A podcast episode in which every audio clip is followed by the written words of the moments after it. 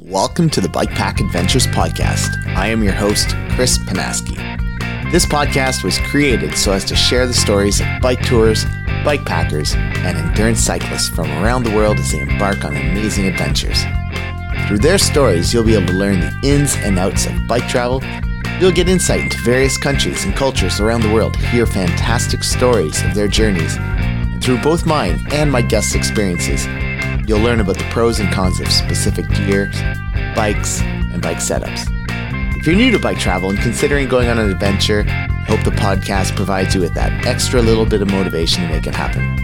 I want to thank Panorama Cycles, Redshift Sports, Restrap, Race Day Fuel, and Brockton Cyclery for supporting Bike Pack Adventures and helping to keep me on the bike. Check out the show notes for more information about these amazing companies. Thanks, and keep on pedaling.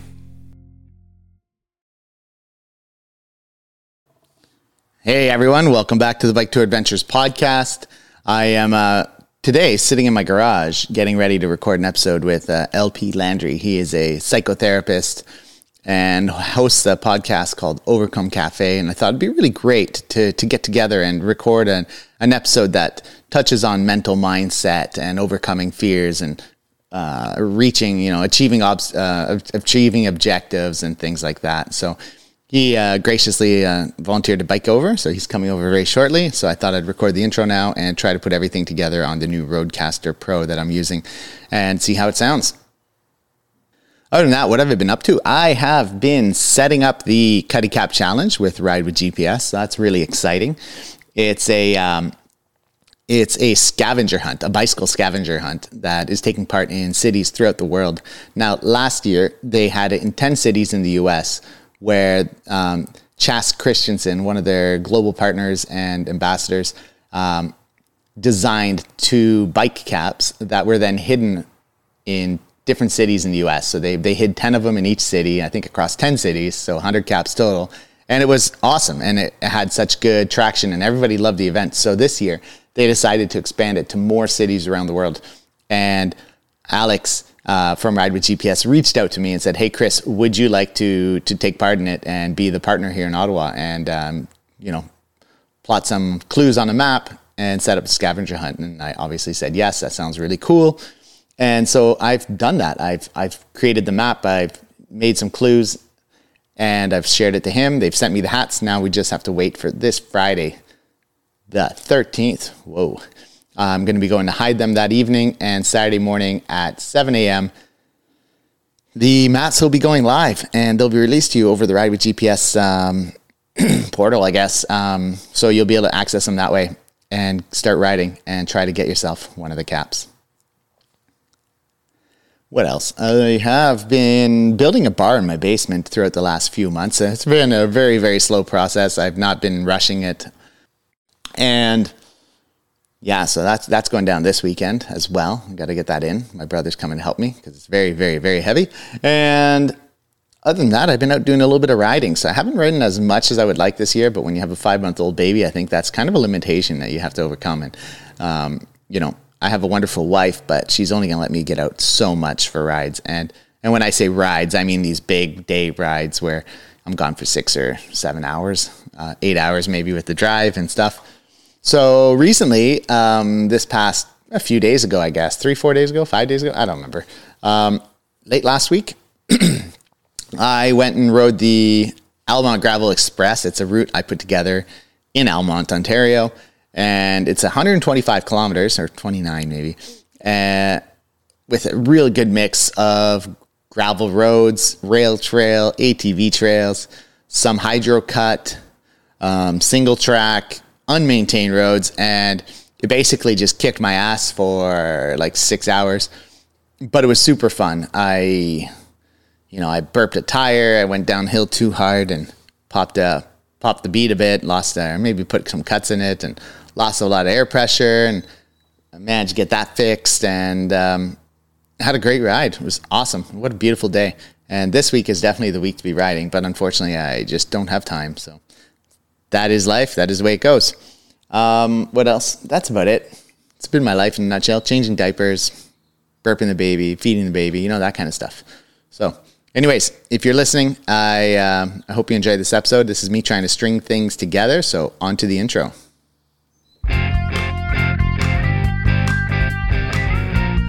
Welcome to the Bike Tour Adventures podcast.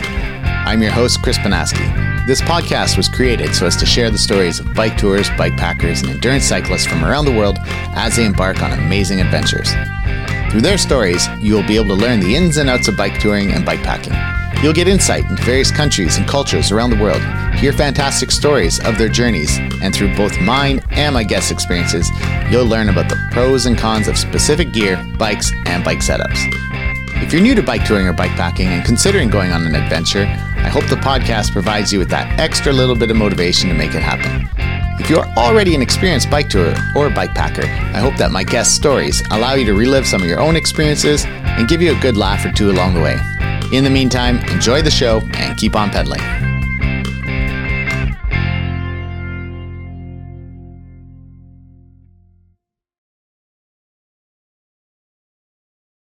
In this episode of the Bike Tour Adventures podcast, I've invited Louis Philippe Landry onto the show to talk to us about overcoming our fears and how to maintain a positive mindset when things get tough. LP is a psychotherapist here in Canada with a passion for working with people that lead an active lifestyle. Louis Philippe's professional goals is to help others overcome obstacles in order to reach their potential. A passionate cyclist whose ideal morning begins with an early bike ride, getting home for breakfast with his wife and daughters. I'm really stoked to have him on the show and share some of his wisdom with us and hopefully help us unlock some of our own hidden potential. Louis Philippe, welcome to the Bike Tour Adventures podcast. Thank you for having me. It's so great to meet you. So, tell us about yourself. So I'm a psychotherapist. So first off, maybe I should start by explaining there's a lot of psy, but the ending is not the same. So there's psychiatrists, psychologists, and psychotherapists. And psycho, just and straight up. Just psycho, and yeah. Which I've had two of four.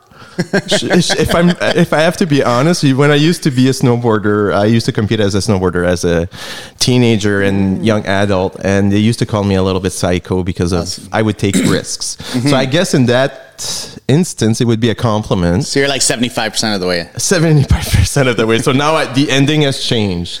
So instead of doing path, I'm actually a psychotherapist, which is talk therapy. Mm-hmm. So I sit with people and talk a lot.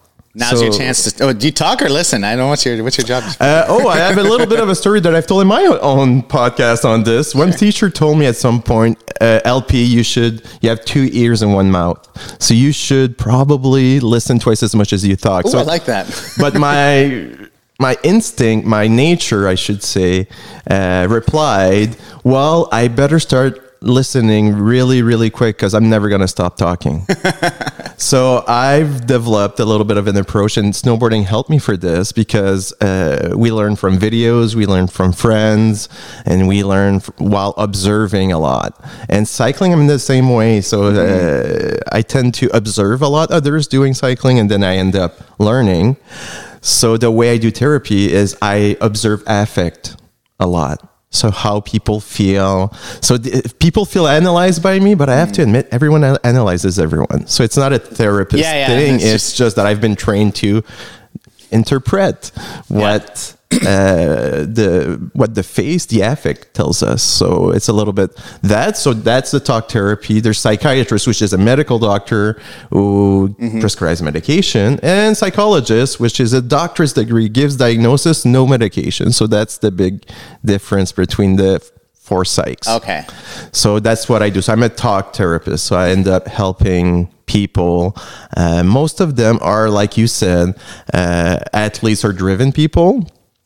And it's sort of what we wanted to do a little bit also with our practice. So maybe a part of my story that's interesting is I quit a very solid job. So probably the summum of my field to be a father, to my two daughters who are now 7 and 5. So I ended up quitting a hospital job, which I was working full time, but was not permitting me to have a work-life balance. Mm-hmm. So I ended up leaving that because my goal was to be there in the morning to put my daughters on the bus or drop them at daycare, because I still have one in daycare, and to be there when they get off the bus and to go pick them up at daycare. Okay. So I wanted to be present in their lives. Present in their lives. Thank you for that. Sometimes I get lost in translation, but your English is pretty good. Yeah, thank you. Thank you, Chris. So yeah, that's a little bit of my story. I ended up in as a psychotherapist because I stopped my amateur career in snowboarding. So I ended up competing until I was like 20 years old, ended up invited at the World Cup. So I guess my psycho approach was useful. Ended up quitting snowboarding, and I was a closet cyclist. So how does that work? You should see Chris's face. He's got a big smile right now. So I used to mountain bike. I used to use a bicycle to skateboard to get me from point A to point B. So I was not passionate yet, but I was always passionate about sort of going on adventures a little bit. Mm-hmm. So I would use cycling as a mode of transportation like every teenager, but my career was snowboarding and skateboarding. Mm-hmm. So it's a bit funny because I brought this psycho approach to cycling a little bit. So I ended up quitting because life brought me an opportunity to go to university and do what I always wanted to do, which was psychotherapy ever since I'm a teenager. So ended up studying at Ottawa U. Are you from Ottawa? I'm not from Ottawa. No. Thank you for asking. No. So I'm not from Ottawa. I'm from a small town in New Brunswick called Edmundston. Edmundston, okay. Yeah. So I've seen it on a map. I've never been there. Yeah, that's it. Eh? Like it's our claim to fame. You're probably, if you went to Edmundston, you probably did a pit stop to go further down east.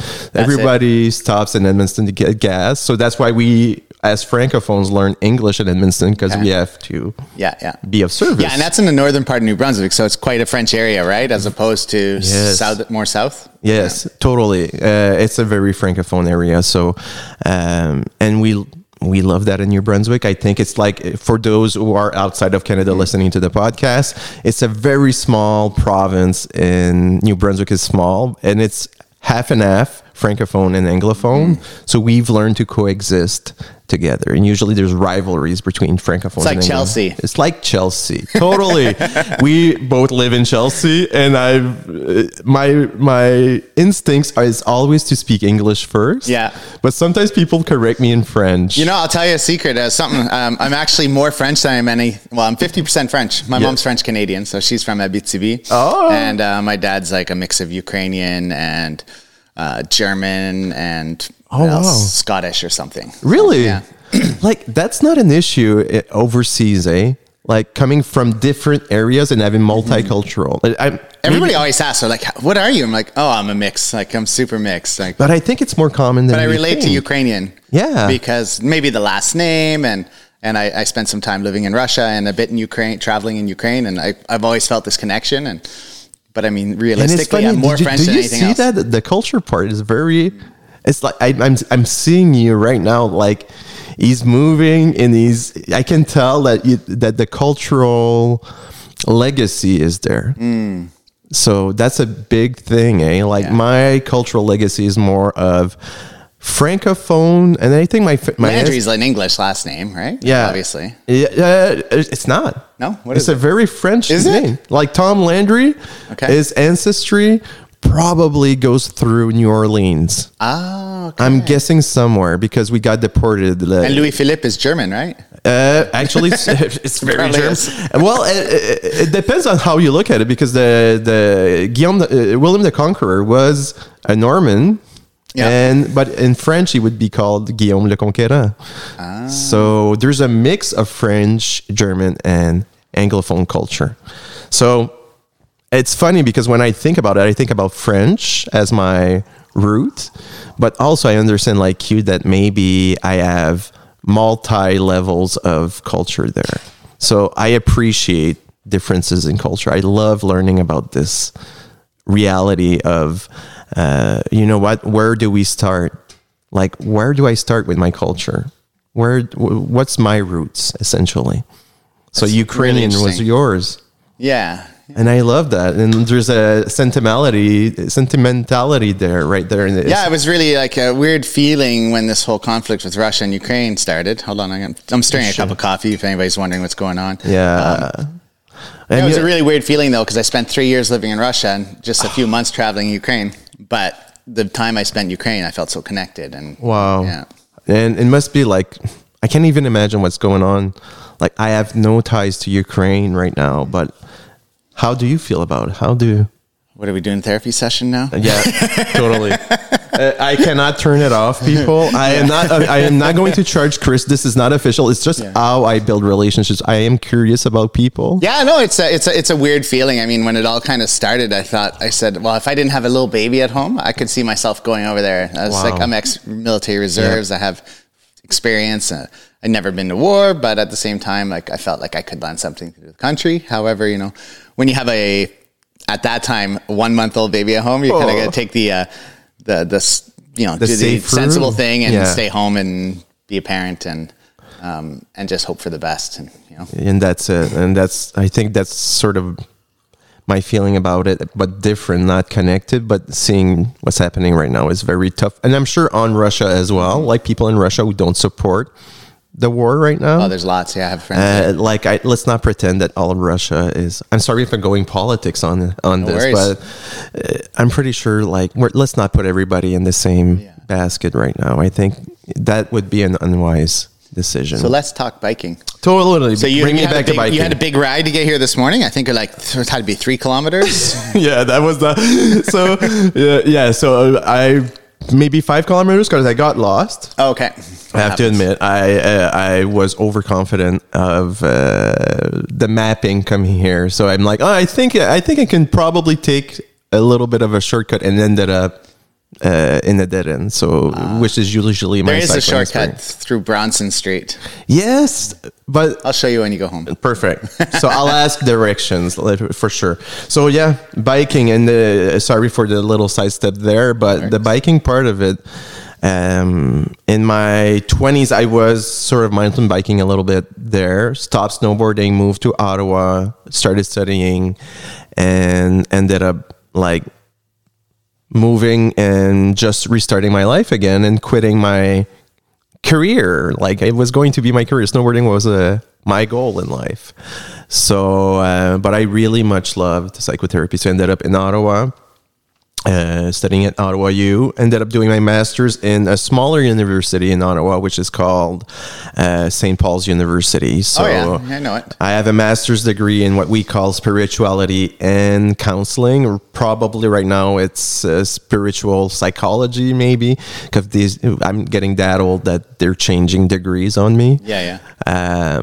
So I did a master's there, ended up working as a treatment center for men survivors of sexual abuse, which was called in the day Men's Project, which is now Men in Healing in Ottawa. It's a very known thing. So I've helped a lot of males survivors of sexual abuse rebuild their lives, essentially, in doing group therapy with them. After that, I have worked at a place called very francophone, Maison Fraternité, fraternity house, which is a house where a treatment center for drugs and alcohol abuse.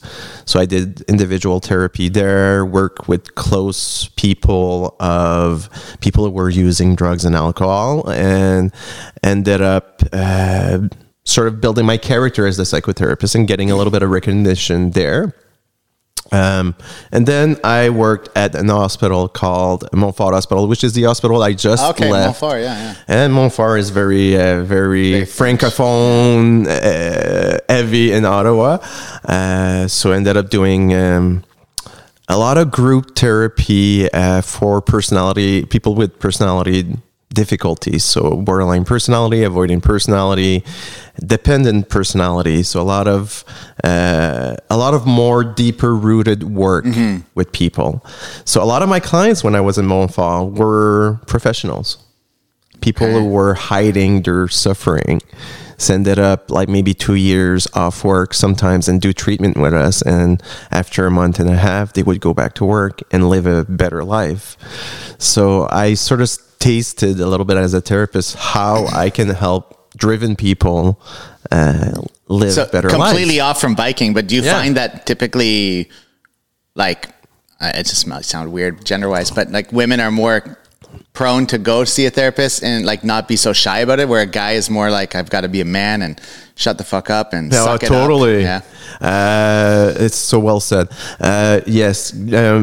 I know I'm not in the biking yet, but it is linked to biking. So I tend to tell stories a little bit. I'm a storyteller, so I'm sorry for doing the storyteller thing. So yes, if we go to biking again, in my experience, women tend to reach out to women a little bit more. Mm-hmm. But for when they come to me, though, they realize it's like, it doesn't matter if I'm a guy or a girl, as long as I help them get where they want to go. So yes, they tend to reach out a little bit more, but because I'm a male therapist, I think I have access to guys a little bit more. Okay. Because it's sort of oh, you're a guy, I trust you a little bit more. And I ended up like, I see a lot of guys in therapy a bit more than maybe a female therapist would see guys. So there's still more engagement. Women engaged in therapy a little bit more. And guys, there's this old I'm strong and I shouldn't be weak approach. So a lot of pride is linked. Like women, as you might know, do you know of Brené Brown a little bit? She talks a lot about vulnerability and courage and stuff like that. So very popular in the self-help movement. So she's a doctorate in social work, and she talks about the males and females, how we reach out, and sort of the social aspect of it, how we tend to be cultured with our masculinity and femininity. So women is be perfect all the time and don't show any how would I weakness? Say? Weakness? Yeah, we're weakness, but it's more of a performance-based. Okay. Like men, it's you have to be strong. Mm-hmm. There's one. If you're not strong, you're weak. So asking for help to a therapist is weak, oftentimes, at least perceived by men. That's why I just decided to do a podcast, because I didn't want to look weak and like call you myself. So I thought, let's well said. And so and that's it. And I'm glad, like I'm glad that I get to talk on your podcast, and I hope that males listening to this hear that you're not weak if you're asking for help. I don't think I'm weak, because I cry when my daughter tells me something that makes me sad. Mm-hmm. Like I can have a tear and don't think I'm weak. And I just a challenge for males out there. Yeah. If crying is weak, why is it so hard to do? I have an interesting story, and I don't think she's going to listen to the podcast, but this, this friend of my wife, she is Persian, and she's like, oh, well, she went out with this guy, and she's like, I don't like him. He's too weak. He's not a man enough. I was like, oh, why is that? She said, well, he told me a story and he cried. I was like, well, that takes a lot of strength. Like that's being really vulnerable, where a lot of guys, you know, they quietly wipe the tear away while nobody's looking, and like to actually have the courage to like tell a story that is meaningful to him and actually have tears shed in front of you, like on after you know each other for such a short amount of time, is huge. Like this is a guy that this is something special. Like, and no criticism to your wife's friend, but if you're not having a guy that's courageous enough to cry in front of you, you might not. He might not be the best father. I have two daughters at home, and I'm not. It's not a performance thing. Yeah. But if I'm not comfortable with my daughter's sadness, how can I parent my daughter? Mm-hmm, mm-hmm. If I freak out because she is sad, or I pretend and I send her to her mom, like I'm teaching my daughter that emotional proximity is not attainable with a male, her father. Right. So I think we're shifting there. I think it's changing. Like 10 years ago when I did therapy, people would come to me and ask me for help with self-esteem. And I'm going to jump back to the biking. I think I see where you're tying this in a sense, because I'm going to guess here, but I think perfect, Chris. When I've been on big bike rides, not in a big group, but like with one or two friends, you have some really deep conversations where all of a sudden maybe because of you're putting out this strain and you're putting your mental and physical effort into the pedals that you kind of let your mouth go and you actually talk about things that are meaningful and deep. Totally. And maybe that's a guy's thing, you know, like, I don't know. I think it is, but I think as well, there's the distraction of doing something else and realizing that being vulnerable is not that dangerous. Mm-hmm. But I agree with you. It's all about, we're all different, eh? Like and the cycling part. So the cycling part, I'm gonna tie in. We're getting there eventually. So sorry about that. But when I go cycling with a few friends, like the deepest conversations, like we could probably change the world in that moment, the way we talk about deep stuff. And I think there's something about doing an adventure together, like co-laborers on an adventure. Like that's what I'm gathering from your example right there. If I go with someone one-to-one, I'm sure I'll have a deep conversation. If I go in a group, then it's more about group management, more being aware and being more careful, if you want, in the group dynamic. So it's different, and there's different types of personalities. Yeah. Therefore, there's different types of conversations, and not everyone is comfortable trusting other group members with their stories. Point. Yeah. And whereas on individual level, trust is a lot easier to build. Mm-hmm. And typically, if you're going riding individually with somebody, it's somebody you already know fairly well and you're comfortable with. So totally. So, how would you like to bring me back to cycling now? Oh, I have no ideas. Have you done any previous bike tours or bike packing trips? That's a great one. No, I haven't. So but I am planning one. Oh, yeah? What are you planning? I'm planning on next year going to Edmundston and back to Ottawa. So Ottawa, Edmundston, and Edmundston, Ottawa. Back. How far is that round trip? I know Quebec and back 14, is 1,000. 1,400 kilometers, maybe 15, depending on, because I am calculating the navigation part of it, but 1,500 maybe. And is that going to be with the girls or just solo? Or? Solo, because I think with the girls, it would be probably a bit too much for them. Might be the whole summer. It might be the whole summer. So solo, and I think I would meet them there. So I would leave probably, I'm guessing maybe 4 or 5 days before them. Oh, good. So you're going to make a good push of it. A good push of it. Yeah. So I'm aiming at doing 150, maybe 2. Perfect. A day. Yeah. So that'll be next year. So that's why I was interested in coming and sitting here. I don't have a ton of experience, but I am preparing mentally for that. And are you going to camp, or is it going to be like a credit card tour? Oh, no, not a credit card tour. I'm going to camp. So that's going to be the part that I want to do. Yeah. And I think you have a few questions on the camping part of it. No? Perfect. So maybe that'll be it. So my preparation for it is very much me applying what I know about relationships and psychology and how I help people, because that's one thing I don't do. Something this microphone keeps dropping on me, it's really awkward. I don't prescribe something to my clients that I don't do myself.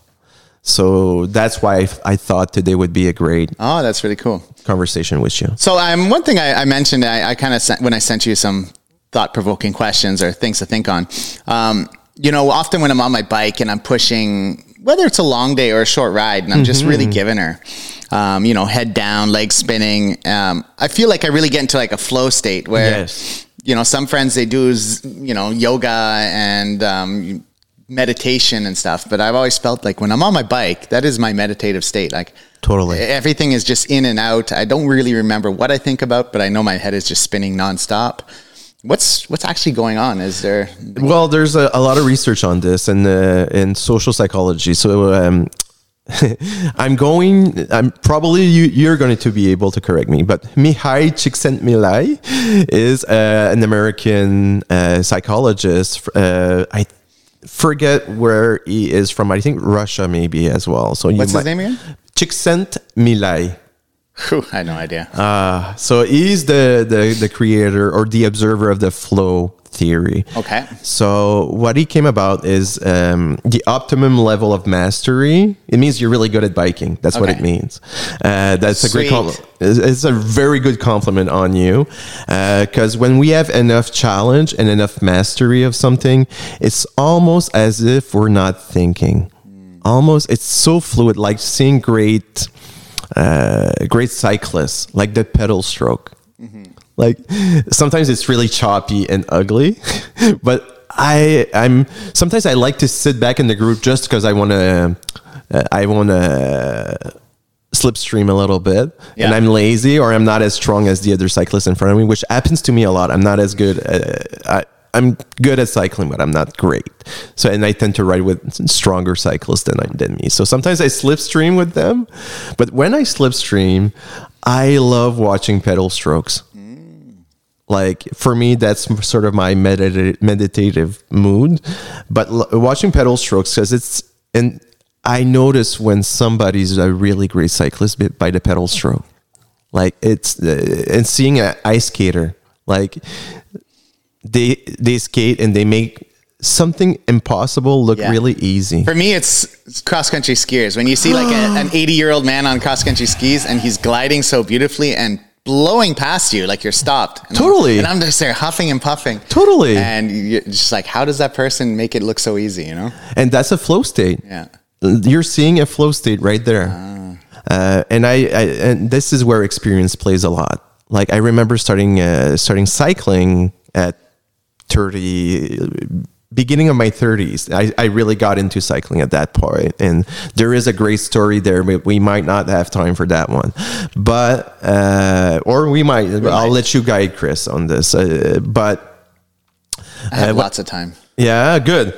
I remember I used to cycle and I have this stereotype of mammals. Like, oh, mammals. It's just people who go once in a while. Mammals are men, middle-aged men in a lycra. Right? Yeah, so yeah. A mammal. I am now a mammal myself. I am not middle-aged yet, but I'm getting there, and I want to graduate to that mammal state. But I remember like starting cycling and thinking that's going to be easy. I've done a lot of running and I've done mountain biking. But I started road cycling, and I bought my first Cervelo S2. Nice. So I decided I wanted to be quick at work because I wanted to commute. And this is where I started to cycle very much regularly. And I remember observing the mammals and seeing like this guy at 60, and I could not keep up with that guy on my Cervelo S2 aerodynamic. Yeah, yeah. So I realized like, wow, this guy is not even pushing. He's in a flow state. So this is where psychology meets cycling for me. What you're describing there is sort of a meditation state, and we've talked about it. Like even they're doing research on mindfulness right now, on flow states and how it applies a little bit to meditation as well. And it is sort of a meditation state. Sometimes I get stuck in my head though, and all of a sudden I look at the speedometer and I'm just like, my speed is dropping. Yeah, because I'm like thinking of different things, and I'm like, okay, time to focus a bit again. And and that's probably a little bit of the vigilance kicking in. Like you're aware that, and flow states are like that. You come in and out of flow states, so instead of being always a 0-1 approach. It's not, oh, I have zero flow and I have one flow, so full flow. It's more of when I hit this moment. So when you come back to yourself and noticing your like safety, for instance, it means that mastery level has gone down. When we fear something, fear tells us something. Yeah. It's not this evil thing that we should always overcome, which is it's actually more of something that I learned to walk with. I think the first time I heard of like putting a thought to this flow state was first year university psychology. Yeah. The teacher talked about when you're driving down the road and all of a sudden you're like, oh, I've gone 10 kilometers, but I don't remember anything. He says part of it too is your brain is absorbing this information that is useless information, and it's just wiping it clean. Totally. Keeping you like, but as soon as you have to touch the brakes or anything, boom, you're aware and that's you're still there, right? And that's attention and vigilance right there. So attention is where you put your focus on, and vigilance is what really brings you back, ropes you back in to full on attention. So that's a great example right there. And that's exactly how you go in and out of a flow state. It happens to me all the time. Like I kiddingly, but truly, there's always a little bit of truth in joking for me is I say to people, I was built to move. I was not built not to move. So again, I probably meditate more on the bike than I do sitting down at home, which is a great skill to acquire as well. And being bored is actually a very complex skill. So that's what, and the kids don't learn anymore. That kids don't learn, and we lost as well as adults. Like, I tend to play with my phone a lot. Yeah. I'm robbing myself from being bored. And being bored is a moment where you take a step back and your brain cognitively processes a bunch of information. Like you just gave in your example right there, the brain likes to clean stuff. It doesn't like to keep unnecessary information. Like, it doesn't like to, like, the brain really wants to clean itself. So when we are bored, we actually are letting our brain clean itself. Okay. So when we go on the phone, we're telling our brain to focus on something else. Even if it's for 15 seconds. Or yeah, Instagram, whatever. Yeah. And I've noticed myself, my phone has become work. Like, I work from home now. I left an hospital. It was starting to do psychotherapy from home, and I do online psychotherapy. So I'm always on my phone, and I'm always working. So I've noticed, and even I did that, like detoxing a little bit from this endorphin hit, and which it doesn't exist if you listen to Andrew Huberman. Well, I saw a message like on my phone the other day, and it was like, you used your phone 10 hours less this week than last week. I was like, holy shit, I was on my phone 10 hours more than the amount of time I waste this week. Like, that's insane. and it's crazy. I'm so glad that Apple did that. Yeah. Like, I have an Apple phone. Samsung, and that's too. Samsung too. Ball. So that's it. Like, I'm glad that the phone companies, like, we always put them on evil corporation because they want our money. But let's be honest, they're not always evil, or at least if they're forced to do this for us, it's good. Because yes, it's my weekly evaluation of me working too much. Yeah. Like, I sometimes I need external reminders to not work too much. And on phones, I work. If I do a social media post, in regards to our podcast, to my practice, because everything I do is online. Yeah. So that part is like me having attention divided somewhere. And I think this example of biking for me is, I love, every Wednesday I go on what I call Wednesday adventures. So I take my bike, go for long bike rides every Wednesday because that's the day I don't work. Ah, okay. So I end up like doing my longer training rides on Wednesdays. Are you on road or gravel? What are you riding nowadays? Gravel. Yeah. So I ride mostly gravel. That's today, huh? So I'm kind of screwed this over for you, huh? But I'm not even like I'm actually recovering right now, so this is good, and I would not. I'm comfortable saying no, so I would have said no. But so it is a pleasure for me to be here. So yes, I gravel. So I ended up less. So you want me to tell my cycling story now? Go for it. So my cycling story. I'm from a family with a history of heart attacks. So an interesting part of my story. So I was born in a family where my father passed away when I was a baby. So yes, I've done the therapy of myself, people. So before you think I'm sharing deep stuff, it's just normal for me, that part. I've processed this, so that's why. So my father passed away when I was a baby. I was 3 months old. He passed away from heart attack, but linked to a disease. So hypercholesterolemia, essentially high cholesterol, but chronic and genetic. Okay. So my grandfather passed away. He was 40. My father passed away. He was 35. My great grandfather passed away from heart attacks. So that's why I kid that I'm built to move. Darwinian, right there, like evolution. Maybe my family was causing too much trouble, so evolution decided to take care of us. But maybe we're too much psychos. But kidding aside, and I know it's dark humor, but And this was a great motivator for me to keep moving all my life. So I was an active young man, grew up active, and then ended up at university, and I stopped snowboarding. So I was less active. So I was not taking medication, I should take medication, and for the rest of my life. I take maximum levels of statin drugs, which is to modulate the cholesterol in my stomach and le foie. Liver. So a part of it was like, okay, I went to the doctor. The doctor told me you're at dangerous levels. And I had taken maybe a little bit of weight at that point in my 20s. So maybe 15, 20 pounds, which is not a lot for most people. But for me, deadly. So at late 20s, 27, I met my wonderful partner and I started to not be as selfish anymore.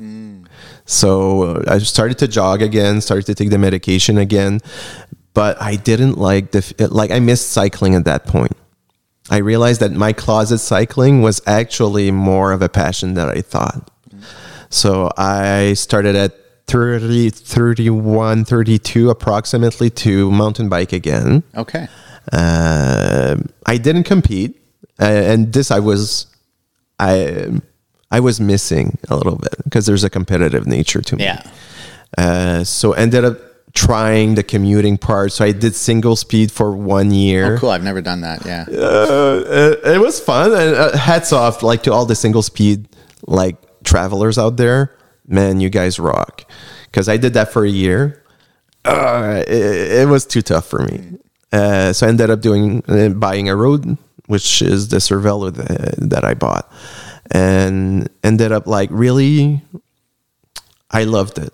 I used it to commute in the morning, and in the evenings I would go 50 kilometers a day in the beginning. And people were like, oh my, it's far, but it's nothing compared to what you do, Chris. Yeah. And I started getting good at it. So kind of good at it. And I was like, oh, maybe that's the snowboarder in me again. So ended up really enjoying road cycling at that point. I love the distance, and that's the thing. I love adventure and I love distance. So my health was actually getting better. So I lost the 20 pounds that was deadly. And the doctor told my wife at some point, because my wife was with me at that point, if he doesn't take care of himself, he's going to die. You know that, eh? So that was So you have a medically prescribed excuse to go biking all the time. Medically prescribed. So that's it. Dr. Sharma, thank you so much. Can you write me one of those prescriptions? Yeah, can you write me a prescription for that? She didn't write me a prescription, but she did put the fear of God in me and say, you know what, you have to bike. Okay, so I started to bike at that point, really, and it was prescribed. So at that point, I was becoming a father. Before continuing on with the show, I'd like to thank Panorama Cycles for sponsoring this podcast. Panorama Cycles is a bicycle manufacturer in Quebec, Canada, dedicated to backcountry cyclists that prefer gravel, snow, and off-road trails. They believe cycling is a catalyst for adventures of all sizes, and that there's no need to travel across the world or to be a seasoned athlete to live epic outdoor adventures. Over the past year, I've been riding the Chickshocks Fat Bike, the Katahdin Gravel Bike, and the Taiga Mountain Bike. From everyday rides, bikepacking trips, and a multitude of races and events, these bikes have put a huge smile on my face every step of the way, while also getting me on the podium on the Wendigo Ultra Fat Bike Race and helped me set an FKT on the Canadian Shield 400. In partnering up with the Bike Pack Adventures podcast, Panorama Cycles also wants to give back to the cycling community, particularly you, the listeners of the podcast. By using the promo code BPA10 when purchasing a new bike from panoramacycles.com, you'll save 10%. For more information on their environmental commitments or to check out their bikes, head to panoramacycles.com. Now back to the show. And I didn't want my children to tell the same story as I just told everyone on your podcast. So ever since that point, I've really taken... it's a passion for me. I'm even more passionate about cycling now than I am about psychotherapy, which I do love psychotherapy, don't get me wrong. But I discovered a love for it that I never thought was there. I love cycling. I love road cycling. I love mountain biking. I don't have a road bike anymore. I miss it a bit, but I have the gravel bike. I have a second set of wheels I can switch off, you know? And that's my next plan, to be honest with you. Like, I think N+1, I need to do N-1 because I have to admit I had too many bikes. So, and I'm looking at his garage. We're in the garage right now, and I'm like, there's 8 or 9 bikes there, but a couple belong to my wife. Yes, and that's it. I think that's all the discussions we need to have is like, but my wife has got hers as well.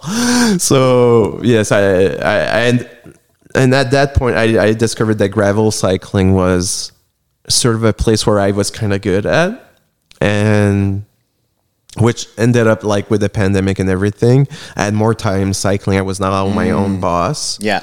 And my clients were either cyclists or cyclist fans a lot. So did the transition to your home practice away from Montfort Hospital, did this come down with the pandemic? And was it like, was part of the reasoning for that, well, because you were working from home and you said, hey, I can make this work? Or was it something related to, I want more free time. I want to be able to manage my own time and not work 40 hours a week.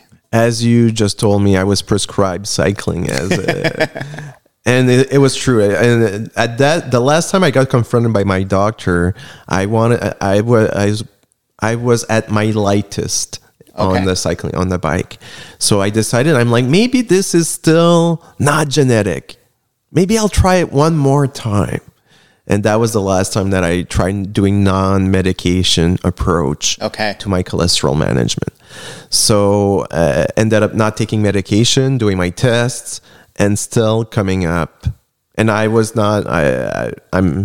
at that point, I was eating meat maybe once a month. Okay. And we ended up taking a day out of it, going to the doctors, which I was expecting good news. And my doctor literally sits me up in front of my wife and now daughters and says, and gets really angry at me and tells me, LP, you cannot do this anymore. And she looks at my wife I think it's the second time. And she says, do you know you could have died? Wow. So dying is a very much a real thing for me. So the medication is like no compromise. You must take it. I must take it. So there's no compromise. Other fitness aspects on top of that. Totally. Just multiplies the benefits, right? And the body it's a funny thing. Medication doesn't heal the body. Medication puts the conditions so the body heals itself. So if you think about it, you have to do everything in your power to let your body heal itself. Right. Resting, going on bike, eating well, like having your personal spirituality, meditation, stuff like that. So I decided that I would do more because I heard of a psychologist on the Quebec side that had like phase 3, phase 4 cancer, and actually ended up doing chemo, doing everything. And he was like, he's the one that sort of instilled this philosophy of, the body heals itself. Medication just puts the structure to permit the body to heal itself. So that stuck in my mind. And this was the last argument I needed to take the medication, and ended up, like, to answer your question very long-windedly, is, at that point, I had given Montfort was going to move my services to another location.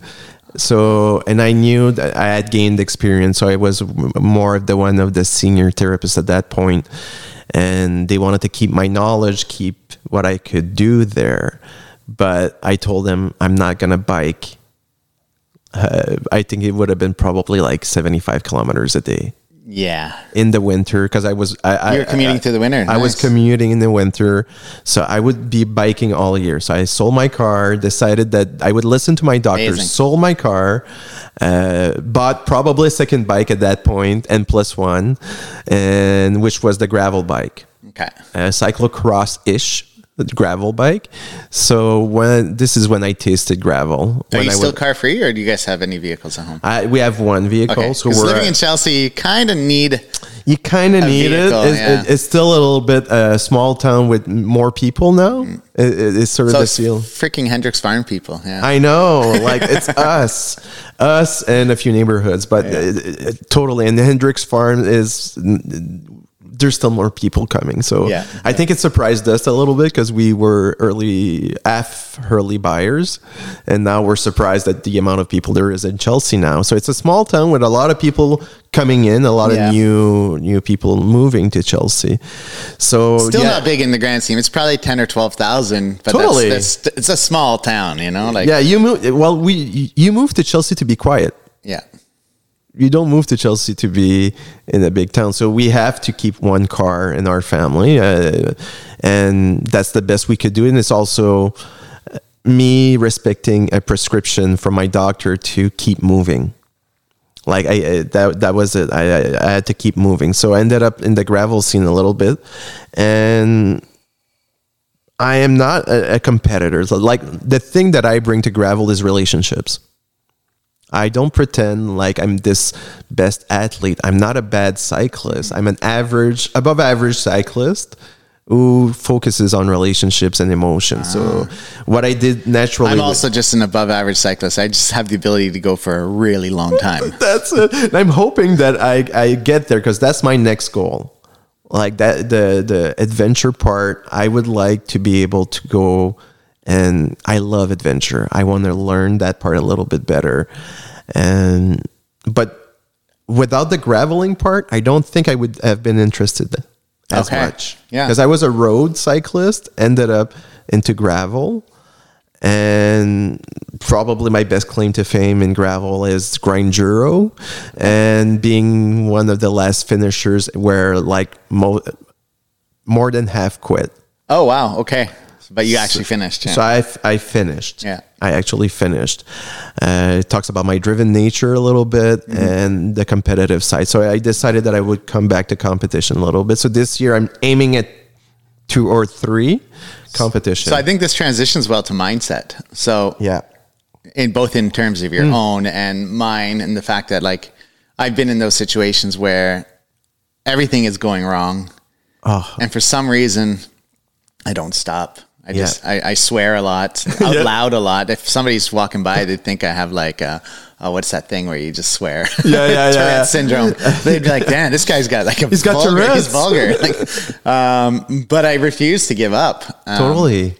What is it? Why, like how, and how do we work on developing this as well? Like if somebody's out there and it's like, wow, how do you do that? Like, there's an aspect of anger that I think is very useful in cycling because anger does produce a lot of adrenaline and stuff like that. But adrenaline is depleting when you think about it. So if you're going to be angry at the end of your ride. If I have a suggestion, very practical one for you. The rest of the time, it's actually self-regulation to enjoy, to have more endorphins and more.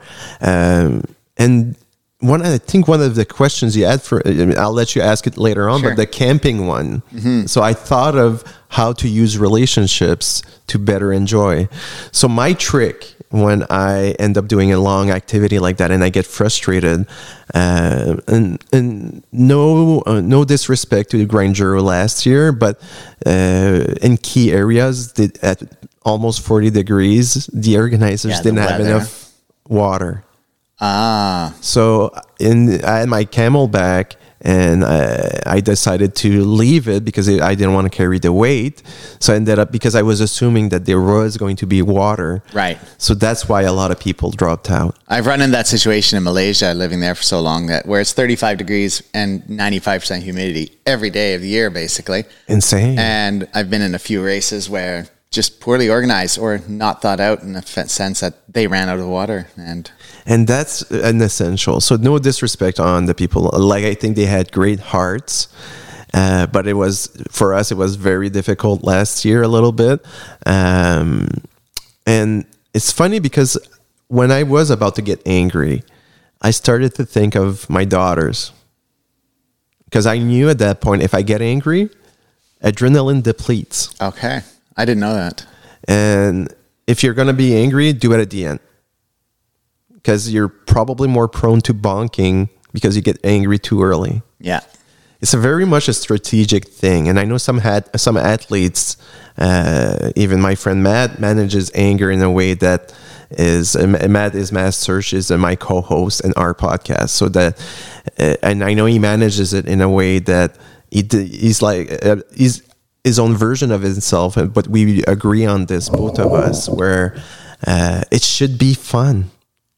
And the fact that it's fun, your body tends to respond more positively to that. Okay. And you perform better. And if you use the anger less at the end, it could be that extra adrenaline push that you need just to get to the finish line, right? To get to the finish line or to win with someone that is your worthy adversary. Yeah.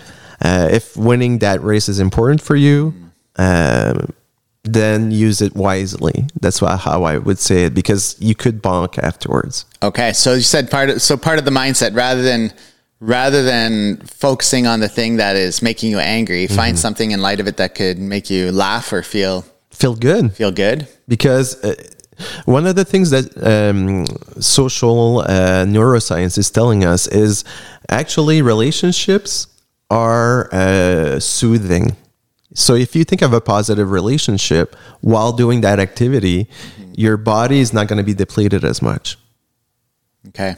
Yeah, I've had a few people talk about that, saying that when things are tough, they just start to laugh. Yeah. Or it's like the person who's awkward, like they're at a funeral and they start laughing because that's how they deal with grief or whatever. I'm laughing right now. So maybe they're on the bike and things are sucking and they're laughing their ass off, you know? And you know what? Right now, it's also an aspect of riding solo or 2-3 people. It just happened live. Like your mirror neurons, which is the neurons that mirror the emotions and the affect of people, actually can produce serotonin and endorphins, which is what much less taxing on your body, and it provides a boost and energy. And you're right, your example is very correct. Starting to laugh is mechanic. It's an external thing, even though it's your smile. Yeah, it's for your body. It feels external because you're doing a behavior, and the body will produce the chemicals that will help you feel better at that moment. Okay. But my method of using that is I don't do anything at superficial level. Okay. So I always go a little bit deeper. So for me, it would not be laughing mechanically. It would be to think of a good moment with my daughter, and an actual good moment, being mindful of that. And have all the effects of that positive relationship, because the body is going to react to that. That image in your brain will produce the hormones and the neurotransmitters that you need to keep advancing. If not, like I said earlier, the body likes to wash. Like the brain likes to wash itself, eh? Yeah. So if you have anger too early, which is totally normal, by the way, you're not going to be perfect on this. I'm not perfect on this. I get angry as well. It's just that I make sure that I catch it early, so it doesn't deplete me later on. Okay. So in Grinduro, it was a lot about that, thinking about relationships. I was dehydrated a lot, but at some point, some neighbors thought they took pity on us, and they went and bought a bunch of water for every cyclist that made it through their house. Oh, wow. And they would have us stop. And me being from New Brunswick, a thing that's very common in New Brunswick is we are relationship people. You go there, you're from whichever place, people will accept you as you are. And if you're in trouble, like this is the best place to have trouble with your car or your bike, because you can ask for help and it's normal there. I'm never shy. I'll stop at people's houses, knock on the door and say, hey, can you fill up my water bottles? Like totally. All the time. And how do people react to that? I've never had a person say no. Yeah. And that's exactly what happened in Grinduro for us. Like these people were seeing us struggle and suffer, and this is suffering. It's not discomfort at that point. Because if you're dehydrated, I'm sorry, most people will suffer. I've knocked on people's doors and asked them if I could put my bivy bag in their yard and sleep for 45 minutes. Yeah. They're like, oh, that's crazy, but go for it. Oh, that's so nice. Yeah. And that's the part, like they gave us the water, that relationship, the water was feeding us as well, but also the fact that they did something kind for us. Yeah. So that relationship motivated me probably for an extra 10 kilometers. As stupid as it sounds. Yeah. Like that was 108 kilometers and of plus 40 dehydrated probably at the first stop. Mm-hmm. So those relationships fueled me to go further. So that's something that I use in cycling as well. So when I have a rough day, like a rainy day that it's not working like I had planned, which is almost every long bike ride. Yeah. I start thinking about my relationships. Okay, interesting. Yeah. And I have that effect. And I'm sure if you try it a few times. Well, like, I'm a special case. Yeah. So, you were saying like, just imagine and picture whatever. Mm-hmm. When I close my eyes or if I picture something, it's nothing. It's blank. Like I remember my first year psychology teacher having us, like everybody close their eyes, raise their hands if you can't picture a pencil in front of your face. And after he said, so in the whole class, there's about five people, which was 1%. There's about 500. He's like, small percentage of people where if you close your eyes, you see nothing. Like it's just a blank slate, like black. Nice. And so that's me. But see nothing. Let's do the experiment again. Okay. And let's give validity. Are you willing to do the experiment with me? So you're going to hear Chris. I'm going to raise my microphone again. Yes, go ahead. For sure. And Chris, you're probably going to edit out like half of our stuff. So sorry for taking so much this is space. Going the way it's going. Yeah, I'm testing my new setup. And that's sort of how I roll is let's see what emerges when we talk. So what is your daughter's first name? Jasmine. Oh, Jasmine. That's such a sweet. I like that. Okay. So close your eyes. I like those twice breaths. So I'll, open your eyes for a moment and look at me. I'll do the breaths and copy me at that point. So 1, 2, 3, exhale. So we'll do this. Your eyes closed for a moment and we'll do 2. That's it. Okay. It will probably calm the system down. So do inhale. Inhale again. Keep it in. Exhale. And now try to picture Jasmine this morning. Nothing? Nothing. So when was the last image you have in your mind with Jasmine? Like mental image? Yeah. Or like something. You can conjure up a mental image right now. Well, you can't, but I don't know. She was laying on the floor on her little baby thingy. That's about all. Yeah. How did you feel? Good. Joy? Always. So think of that joy and think about her now. How do you feel? Feel all right. All right. I love that. You can open your eyes now. But I don't picture her. Like I don't see a physical, like a manifestation of her in my image. So that's what you're telling me. So it's the difficulty to have your brain to picture something, like the vision. Yeah, but when I dream, I can picture things if I remember the dream. So it means that it's probably something you could try and practice. Okay. Because if you can dream it, you can imagine it. And there's a psychotherapy 101 and... how to self-regulate at that point. But thank you, Chris, for being a great guinea pig on this. No problem. So how do you deal with discomfort? Like what's a mindset strategies we could think of when dealing with discomfort on the bike, whether it's, saddle sores or a twitching knee or the balls of your feet, the flats of your feet, whatever. Totally. Blisters. Everything. Yeah. There's no one size fit all on this. There's what works best for you. So I think I've heard you say that when you go on long trips, you do one day bib, one day no bib. So that would be I have helpful. Done that, yeah. And it's something that you... I haven't done it since 2020, but I'm probably going to do that again this year as an attempt. So, your wisdom is probably way better for your own experience than my wisdom on this. But usually how I would go at it is, first off, I evaluate. Is it I compare to other times when I had a saddle sore, for example. So is it starting early, or is it, because it starts, for me, saddle sores, it always starts a little bit. Mm-hmm. And I know that feeling that, oh, it's coming and there's going to be a saddle sore. Yeah.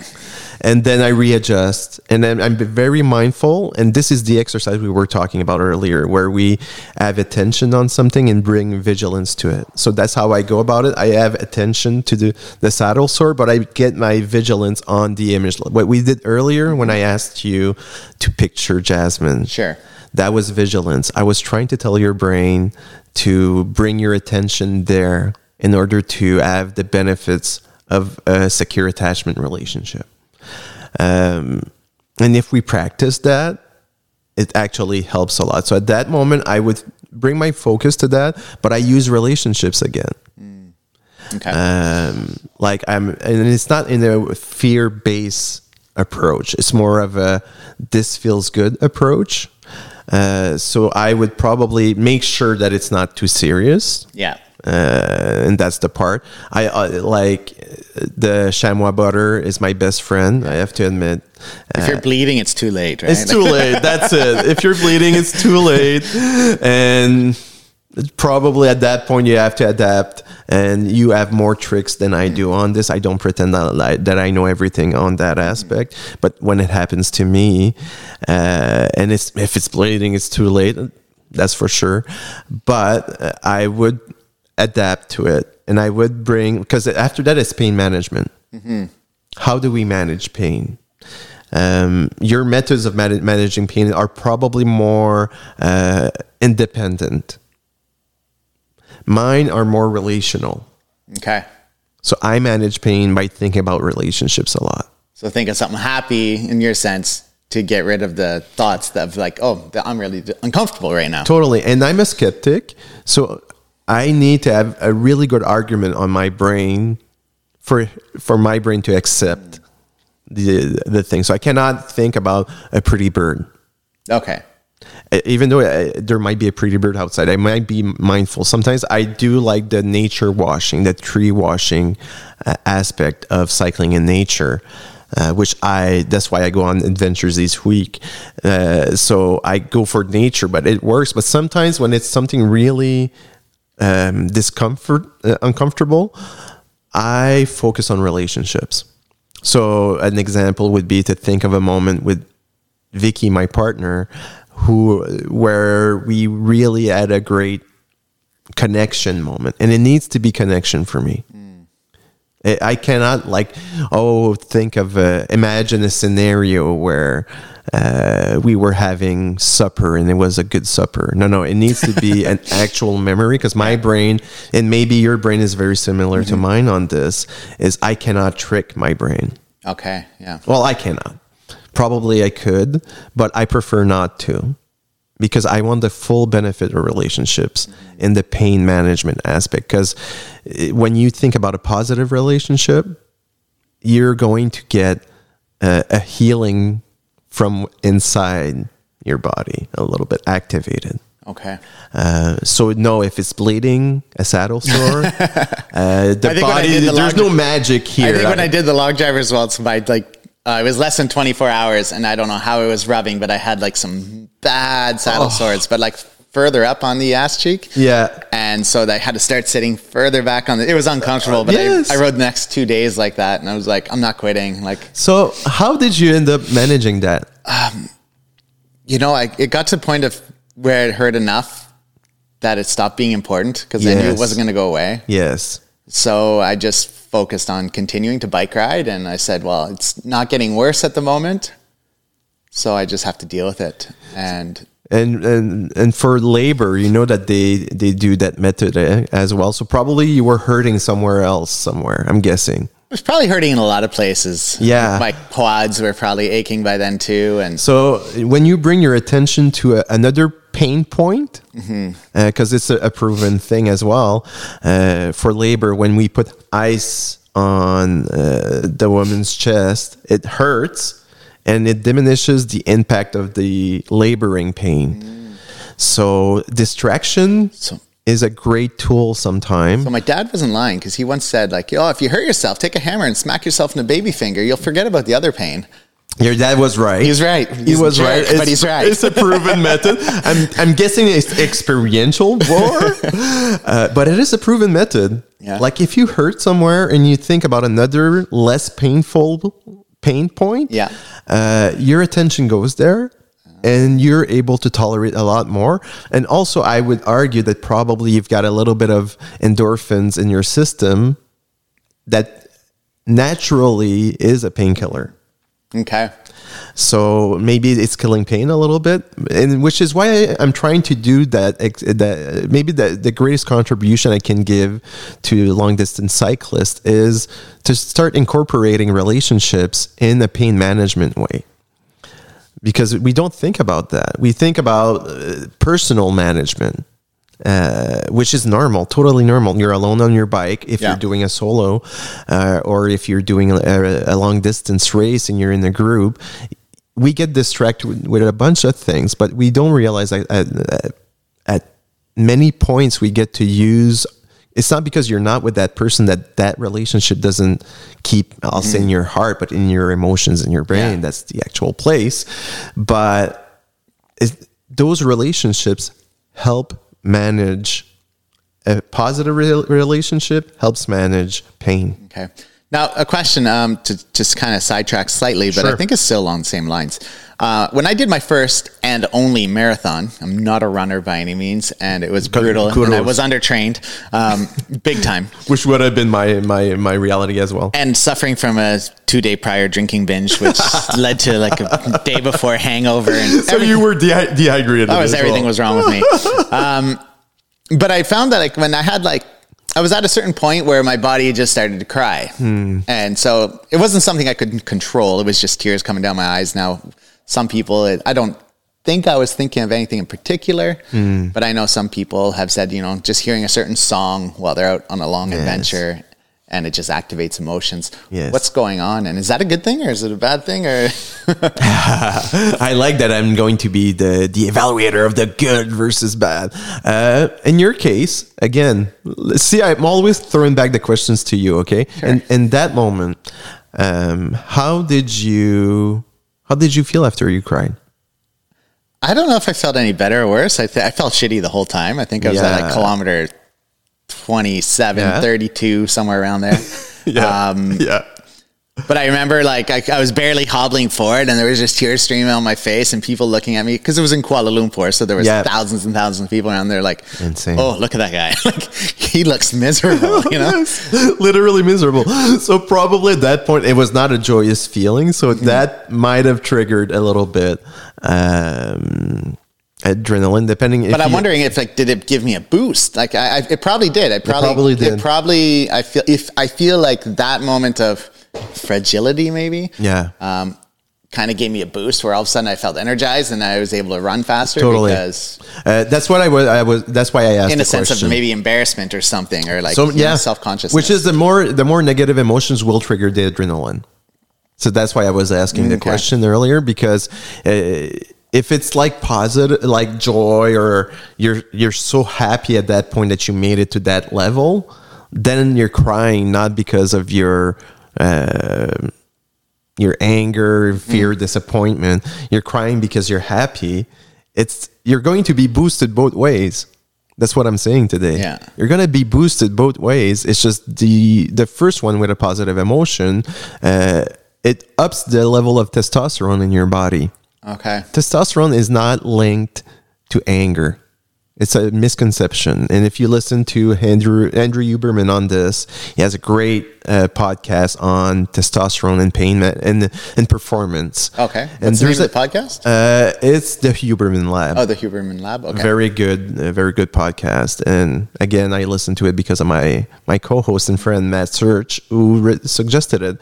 And it's neuroscience. So they talk about the impacts of neurotransmitters and hormones on your body. So that makes, there's a lot of great discussions there. And one of the discussions was testosterone is not linked to aggressivity. It's linked to energy. Okay. So if you're angry and the levels of testosterone go up, chances are you're going to activate a little bit too much adrenaline. And then that depletes. So the crying example of running and crying, it depends on the emotion that it's linked to. So if it's linked to joy, then you're going to have more endorphins. You're going to have more serotonin. You're going to have a better cocktail. It's like having a fruit juice or an energy drink. Right. It's the equivalent of that. You have an energy drink when you're almost depleted and you want to perform for the last stretch, and I'm not in the. But you don't do it early because you don't drink it early because if you do, what will happen? You're gonna crash big time. Big time. So bonk, whatever the experience we want to call it there. But the crying part is very common. There's like a bigger sense of self also when we run those great distances for the first time. Yes, you might have been having a few too many drinks, but I'm sure you've invested a lot of time still training for that event. I didn't really, though. I just said I'm going to go run a marathon. I don't think I ran more than 10K for the prep. So probably translatable skill then, Chris. I'm guessing you probably... were you cycling back then?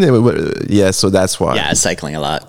So you just did what us cyclists do. So I've got the cardio. I can go run a marathon. Well, I remember what Ryan Van Duzer, who was on the podcast recently, he said, I really believe anybody can run a marathon, and it's just how much you're going to suffer for because of training. But you can still run it. You can still finish it. It's mindset. Yes. But it doesn't mean you're going to have a good time. Yes. Type 2 fun? Yeah. Maybe 3. Type 3.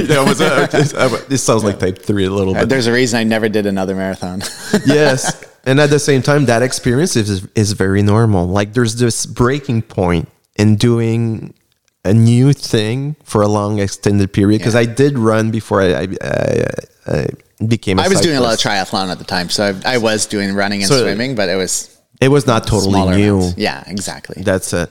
So, and I know for me, I don't run anymore. When I ran long distances, my mindset was, this is expanding my experience of what it is to run. So when I come to a set number and run maybe like I'm at 25 kilometers, for example, running, which is, I don't do that often. Yeah. In my mind, it will play something. So that'll be the first time that I exceed that mark. So guideposts are very important in those situations. It can also be a bit of a crutch though, right? Like, I mean, or a hindrance in the sense that like you maybe... I guess you could kind of train, your body can train itself to think that, every time I hit kilometer 28, I'm going to be really suffering. And so therefore you allow yourself to mentally suffer, right? You're totally preparing the worst scenario, and we have selective attention.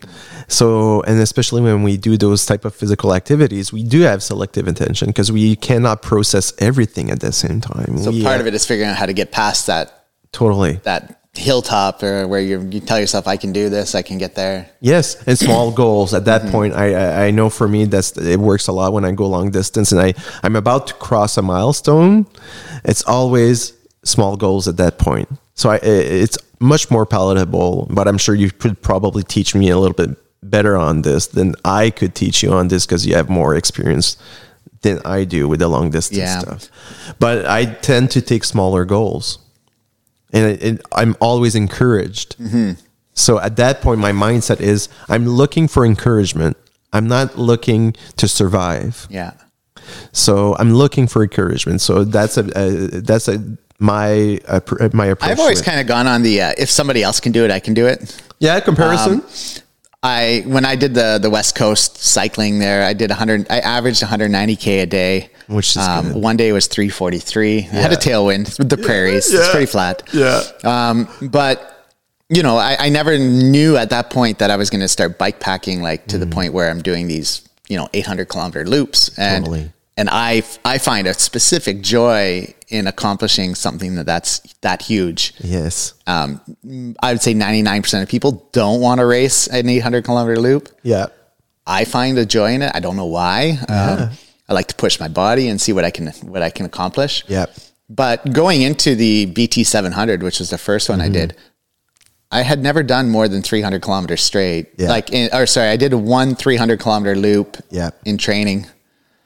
And I was like, oh, okay, if I can do 300, I could do 800. Like, that was it. I was just going for it. And translatable skills again. So if I have acquired a set amount of skills, then I can do this. It's about repeating rather than the new thing. But yeah, that's a great way of looking at it. You you prepare and then you adapt to the situation. But I find I can't think about like how much further I have to go. Like when I'm into it, if I'm 200 kilometers in and I think about the fact that, holy shit, I still have 600K to go. Yeah. Man, it crushes me, you know? Oh, like, yes. I have to look at it in like little steps. Like, okay, so 100 kilometers from now, there's a cool section of single track. That's going to be fun. Yeah. Let's get there. Let's do it. And, then I'm like, oh, the Blue Mountains, I hate climbing. Like that was a little bit self-destructive. But when I was getting through it, I was like, sweet, some awesome downhills, you know? Yeah. And as soon as you get, and that's a great example of it. This encourages me. It's the same thing. I'm like you there. I use relationships in other moments, like when most people would give up. Mm-hmm. And I want to have this sort of a natural boost to continue. But you're right. Those moments, like I have the same method as you. And I think it also comes back to some daddy issues, you know, like I grew up with a military father and he was like, you never finish anything, you pussy, you know? Oh, yeah. And so I was like, I'm not going to stop because fuck them, you know? Yes. But and see, you're able to have an image in your mind. The image was your dad. It's just that voluntarily. Yeah, not a physical image, but no, like an image. Thoughts. Yeah, yes, because this is our greatest strength: imagination. Mm-hmm. Like we can imagine good scenarios, we can imagine bad scenarios, we can go in our memory and conjure up a new scenario because that's not your dad in that moment. Yeah. It's an image of your dad. And then I'm sure you guys have, I'm speaking in this mic right now, so I'm pretty sure you have a great relationship. If I had talked to him though, that's exactly what he would have said. Yeah, maybe again and again, that's great motivation. But we do have a great relationship. Yes, you do. Yeah. I can tell that right off the bat. So... see, that's an example of a positive relationship where somebody's giving you an encouragement, even though it's using fear, which you can shift. Yeah. Probably, and I'm guessing maybe the different method that I use that is different from yours. And I'm not an expert on long distances. I'm a graveler. I do day events. That's what I do. I think we're going to go riding next Wednesday. Yeah. I'm down to ride with you. Yeah, cool. I would love to do that. I have to wash my bike. But. Yeah, me too. You didn't look too closely at my bike. He's criticizing his bike, but my bike is really dirty right now. And today's a slow day for me. So I'm glad like doing a podcast and going biking afterwards. That's life. Like I'm listening to my doctor right now. So, but the point is you have this capacity. I don't believe like when people try to convince me that even earlier, you try to convince me about the image thing. Yeah. For your benefit, I didn't believe you. Okay. I guess for me, it's like, it's not the fact that I can't imagine scenarios or things. Yes. It's, I thought that like images are directly linked to shutting your eyes and actually having a physical picture of totally. But it's not the same, right? It's not the same. It's like imagination is not only an image. Yeah, I guess if you had no imagination, probably nobody has that. I don't know. Maybe there's somebody out there, but not that I know of personally, because imagination is our greatest strength and our greatest weakness, and we don't realize how much we use imagination when we are on the bike. Like we imagine scenarios, like there's this corner that if I go hot, I'm gonna crash. But you're not actually in that corner, right? You're trying to imagine what it's going to outcomes predicting outcomes is using imagination. Okay. So in a very sophisticated way. So talking about imagination, let's talk about fear. Yes, because totally. I know I brought it up and you mentioned it briefly. I guess there's a lot of different types of fears people might deal with. Yes. First one, actually, I want to talk about is family fear. So I guess it ties in well with bike packing and bike touring as well, particularly bike touring, because I've had a lot of people say they've gone for a bike tour around the world for a year, 2 years, or even 6 months or whatever. And one of the things is their families always have this fear that they're going to get hit by a car. My wife's big fear is I'm going to get eaten by a bear. Yes. I told her there's a better chance of it being a moose. Now she's like, oh fuck, there's moose out there too. You're not going out, you know? Yeah, and I totally understand. So How do we address that? And what are some ways that we can... From which perspective do you want to address it? How we can help the person who how is us, the cyclists, can help our partners. Yes, okay. So... me and my partners, it's funny because my partner is a co-host as well on our podcast. And I think what we bring as a couple is we're trying to show people that you get to be a passionate cyclist. Even though you're not a pro cyclist, I'm not a pro cyclist, she's not a pro cyclist, but we love cycling nonetheless. And we use our relationship in order to sort of influence a little bit positively the culture of cycling. Because sometimes I feel like we're a little bit... used to being solo people, right? Very independent. So we forget that sometimes it is our duty to take care of our relationships at the same time. So I've decided to humoristically call partners of cyclists cycling widows. Okay, because for some it's an enormous amount of time. How do we reassure our partner when we leave, because we take us out of the equation? So a great thing, it depends on the partner. Some partners they're very calm. They're very calm, but they will not say they have fear. Mm-hmm. It's like more the avoidant type. Some partners are more preoccupied, so they have high anxiety, but very close. So that's sort of the attachment approach that we get to use with partners. So the best way to be with a partner at that point is to be secure. Because your partner in that moment is using imagination. Yeah. She's anticipating, there's a moose. Worst case scenario. And we do have selective attention as partners. So, for instance, if I would be a partner and Vicky would leave, my worst fear for her is that she's a woman, she's alone, she's in the woods, and somebody comes and... something terrible happens, like being raped or something. Yeah. That's my worst fear. But I'm very aware that this is my fear. It's not hers. Mm-hmm. Her fear would be to have a flat tire. Okay, yeah. Her fear would be to not make it on time, time management part. So your partner with the moose and bears is physical fear. And she's observing that, you know what you're doing is not common. And I have fear for that. So how do we address that as a cyclist? My approach would be to validate that person. To say, you know what? You're totally entitled to being afraid when I leave. And to show curiosity to our partner. Show compassion at that point.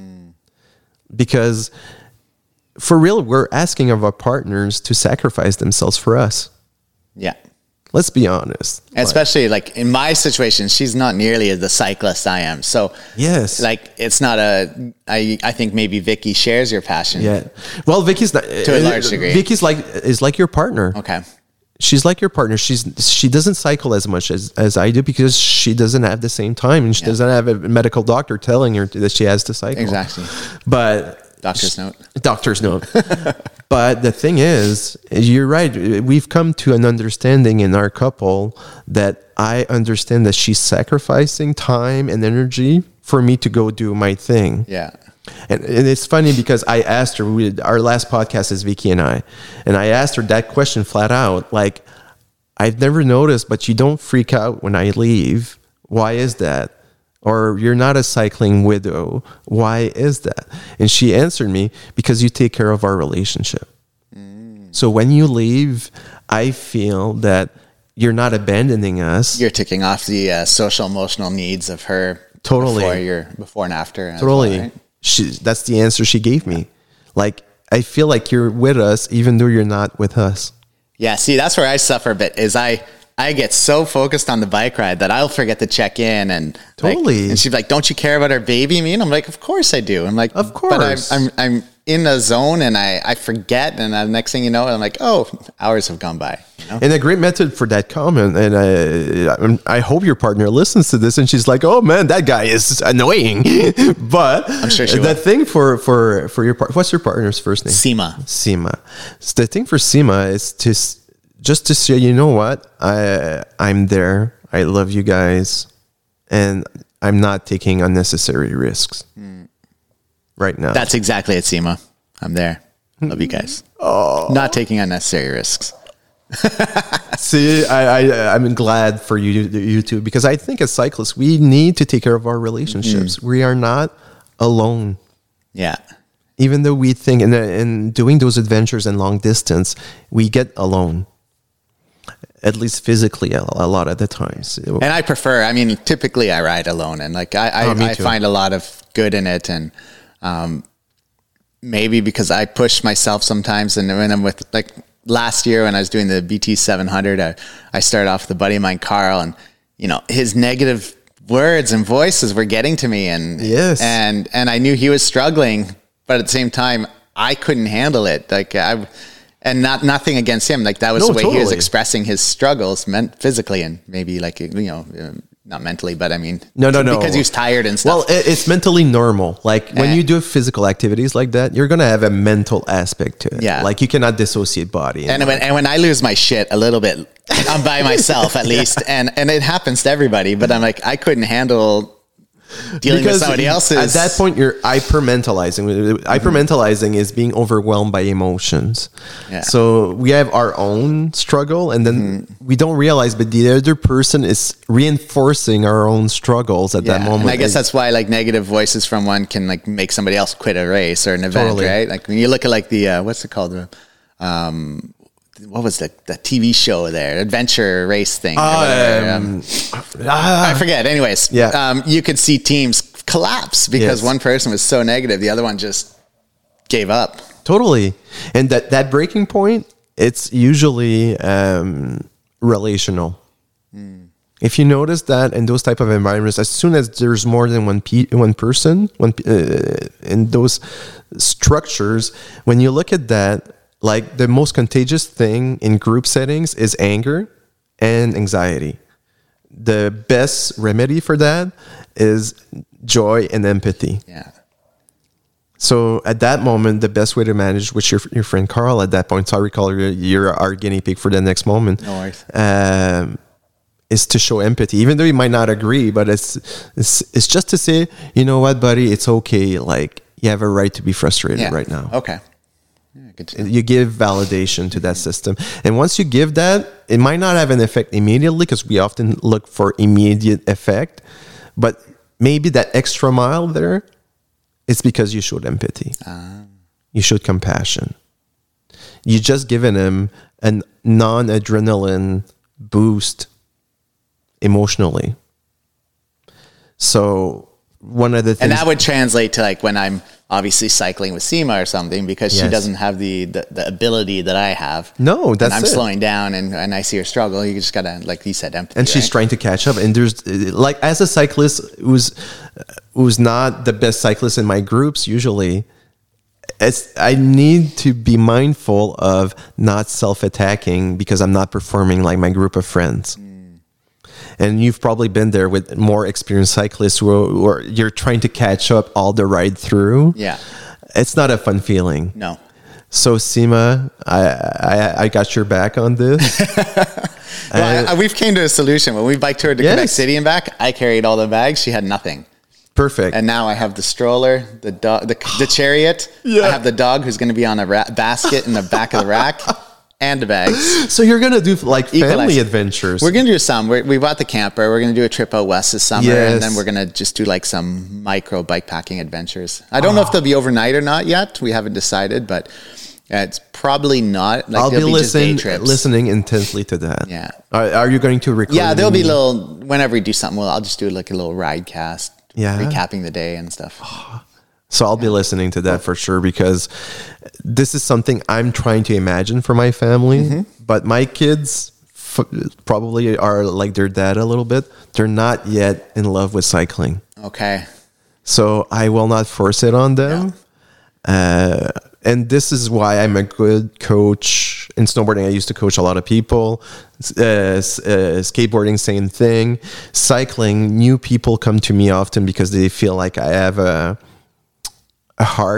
kind heart, and I accept where they are.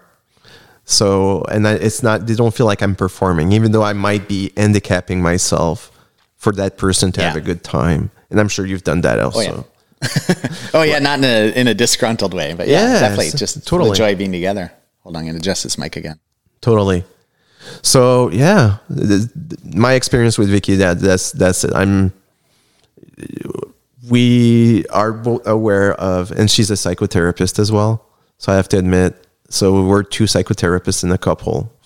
So we understand the impact of compassion and how encouragement is useful.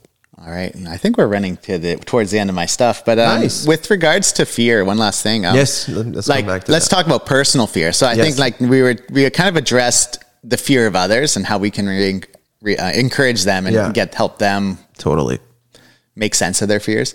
What about for our own fears? Whether it's like you said, Vicky, getting a flat or camping in the woods at night alone, and you hear all those forest sounds, and it's a lot. It's a lot. It's overwhelming.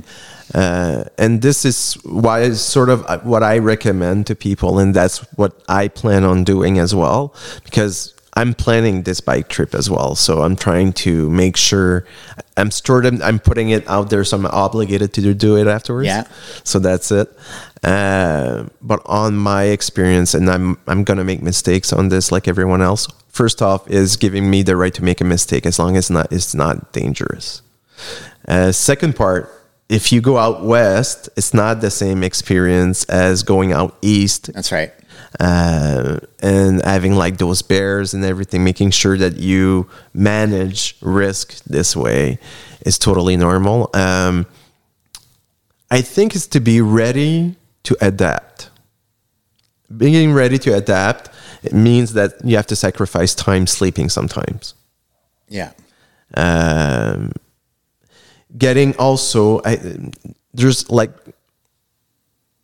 Before leaving, don't neglect your mind.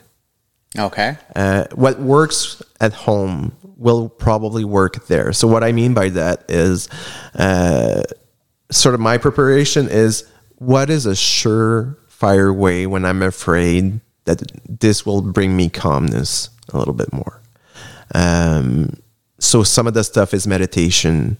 I'm a little bit of a spiritual person. I'm not that common, but my spirituality helps me in those moments. If you are not, by the way, spirituality doesn't mean religious. It means believing in something bigger. For me, spirituality, that's what it means, believing in something bigger. In those moments where I tend to be very centered on myself and my fear, believing in something bigger can be a group of friends. Okay. Can be even nature, reminding myself that I wanted to do this. My will wanted to do this. So I wanted it. So, and it's to accept, not endorse. Yeah. So a great technique that's learned, that's taught with clients in psychotherapy is radical acceptance. Which is what? Radical acceptance means it's coined by Marshall Linehan, who helps people with borderline personality disorders, which the main problem with borderline personality disorders is self-regulation of emotions. Mm. So she gives them tips and tricks on how to self-regulate, calm down, essentially, in moments where they're highly sensitive, like more sensitive than people. So one of the tricks is she came with the approach of radical acceptance. So radical acceptance is a sort of a mindfulness technique where you, let's say that you are cycling in the woods and you're at night. So what would be your worst trigger, Chris, for you? I don't think it is dogs. Dogs? When I was cycling somewhere towards Charlotte Lake when I did the Log Driver's Waltz, and it had to be like 2 a.m. Yes. And all of a sudden I was passing his farm and I heard, it sounded like Cujo, Yeah. It was a big dog and it was It was vicious sounding and barking, and I could hear it running. And I started accelerating, and I had to be going 45 kilometers an hour. As tired as I was, it was like full on fear, adrenaline kicking in. Totally. And I don't know when I slowed down, but that dog was long, long gone behind me. Like, but in my mind, he was still right on my heels, and it's dark, and I can't look back and see where this dog is, right? And totally, you just hear, and fuck, it was scary. That's very scary, and the management of your of self at that point would not be in that moment, because you did what you needed to do at that moment to survive, or at least to come less hurt from that moment. Let's be honest. So it probably comes like 15 minutes after that, where you start managing yourself again, and you need to regroup in order to continue advancing. So the radical acceptance part. And I think I hit a bit of a wall after that when my adrenaline went down. I was just like, oh man, am I tired? You know, like totally true. And then I was getting into some rough trail, and I was really like depressed. But so, how long did you go on riding at that point? After that, probably another 3 or 4 hours before I tried to stop for about 40 minutes, and then I rode for another day and a half. How was your performance for the next 3 to 4 hours? Well, I actually commented recently on it. Somebody was posting about the Bathurst line, and I said, all I remember from that is the roughest, shittiest trail, but it looks really nice in pictures. So I think probably it was a lot better than I thought, but I was miserable and... Okay. Yeah. So this is how we would apply radical acceptance in your example. At that point, you never anticipated that a rabid dog would go after you, right? No. And like we said earlier, we don't want too much adrenaline unless it's at the end. So at that point, I would actually be mindful of myself and say, you know what? This is part of adventure cycling. This is part of long distance. I cannot control a dog that runs after me. Mm-hmm. So therefore, in my mind, I repeat that until I accept it. Radical acceptance is you accept everything. It doesn't mean endorse. Mm-hmm. It doesn't mean that you don't have to be frustrated at the owner that doesn't put his dog on the leash or doesn't tie up his angry dog at night. Yeah. Because in our mind, we're going to use our imagination. There probably was a farm fence or something too. Like, I just don't know, you know, like, and you know what, but even then, if a dog runs after you and he's in the road, it's sort of the owner's responsibility. Yeah, so sure. A normal reaction to that would be to get angry at the owner for not tying his dog down. And maybe the dog was even consider that. But that's a plausible scenario. That's what I mean by that. So probably it's the other scenarios that keeps provoking adrenaline. Oh my gosh, I almost die. Oh my gosh. And because we tend to get into that non-acceptance. Yeah. Try to have control in our mind. Yeah. So radical acceptance is a great application of that, and say, you know what, I accept that this is what happened, but I don't have to agree with it. Mm. So just by doing that in our mind repeatedly, you start to let go a little bit. You become more calm. Because when we're on the fight or flight mode, you were in flight mode at that point for 2-3 hours. It's hard on your system. So, and it's hard on any system, which is normal. Yeah. So adventure cyclists are more used to that because it's like part of the game. So you need to reconnect with that sense of, this is part of the game. I have to accept that part in order to have the benefits of the other part. Yeah. I remember when I was in, I forget where, but it started the Cassiar Highway in British Columbia, and we were at the one gas station, the last one before you're going to lose reception. 5 kilometers later, there's no cell phone reception for 500-something kilometers. Yeah. And somebody's like, you guys aren't seriously going to ride up that road, are you? You know how many, there's like 5,000 grizzly bears in these mountain range alone. Oh, man. And let alone all the black bears. And we're like, yeah, we're going to. Yeah. But then we were a little bit paranoid, and we're like, oh, shit, like, what are we doing, you know? I never saw a grizzly. We saw about 35 black bears in those 4 or 5 days. But yeah, people also will put the fear into you, you know, if you let their and that's voices. It. And again, it's about asking yourself your why. Why am I doing this? Or why are they scared? Or but it's only going to fix their problem. Yeah. You can use that, but I would suggest to reconnect with that sense of why. Why am I doing this right now? Because I'm sure you anticipated the grizzly bears before. You probably have like this siren or this I had deer horn, I had bear spray. I had, yeah. That's it. You had the equipment, and were you ready to use it in case it would happen? Yeah, probably. I mean, yeah, we're obviously ready to use it. I don't know how effective it would be, but and this is where others' experience is very important. But this is the moment where you reconnect with your why again. Mm-hmm. Why am I doing this? I'm cycling because I want to survive and be there for my kids. So I love this. Each time I do something, an event or something, this plays out. Mm-hmm. Like I'm going to ask myself, LP, why are you doing this? Like, it doesn't matter other people's why. It's my why at that point. Right. And it keeps me moving, keeps me pedaling a little bit. So that's the part. This is why we did a why episode as well. We were talking about our personal whys for the podcast, but my personal whys is to help people grow so that they're better. So I have exactly 10 minutes left on this SD Perfect. Card. Do you want to tell us a little bit about your podcast? And totally. And then I'll record the ending later. Yeah. Our podcast is Overcome Cafe, Tales of Mind, Body, and Relationship. It's our first year. So we are Vicky, my partner, Vicky Lambrew, who's a counselor for the federal government. There's me. I'm LP Landry, a psychotherapist and cyclist.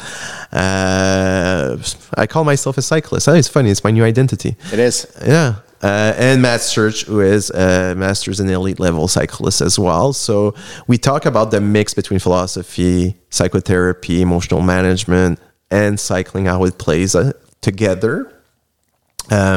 We also have a DM a therapist segment that we use. So people ask me questions like we did today on how to better manage their emotions, how to better manage their relationships. So that's our podcast. This is awesome. What we offer. And you live here in beautiful Chelsea. And how many episodes have you guys recorded so far?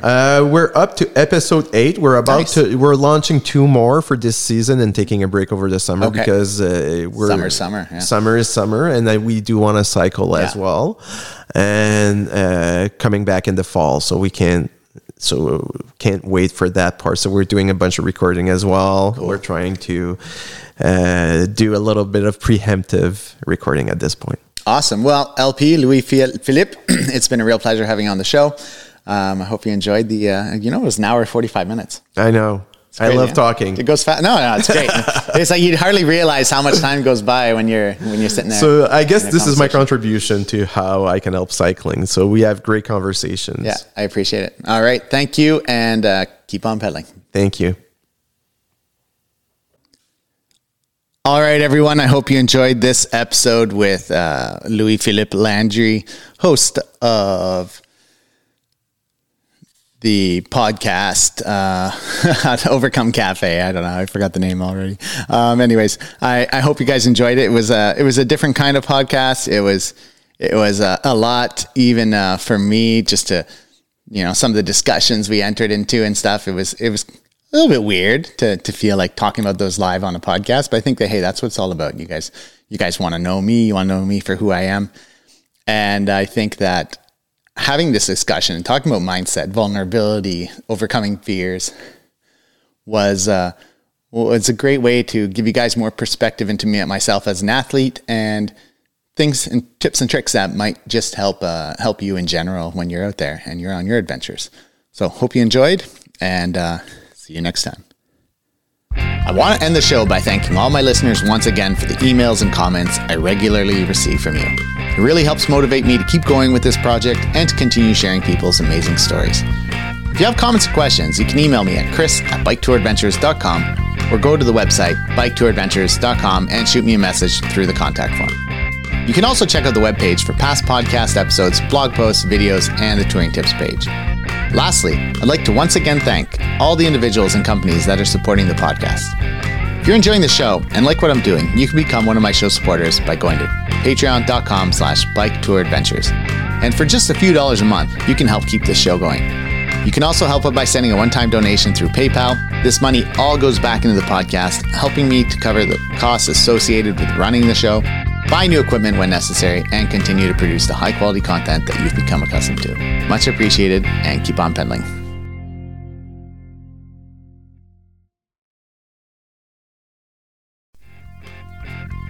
I want to end the show by thanking all my listeners once again for the emails and comments I regularly receive from you.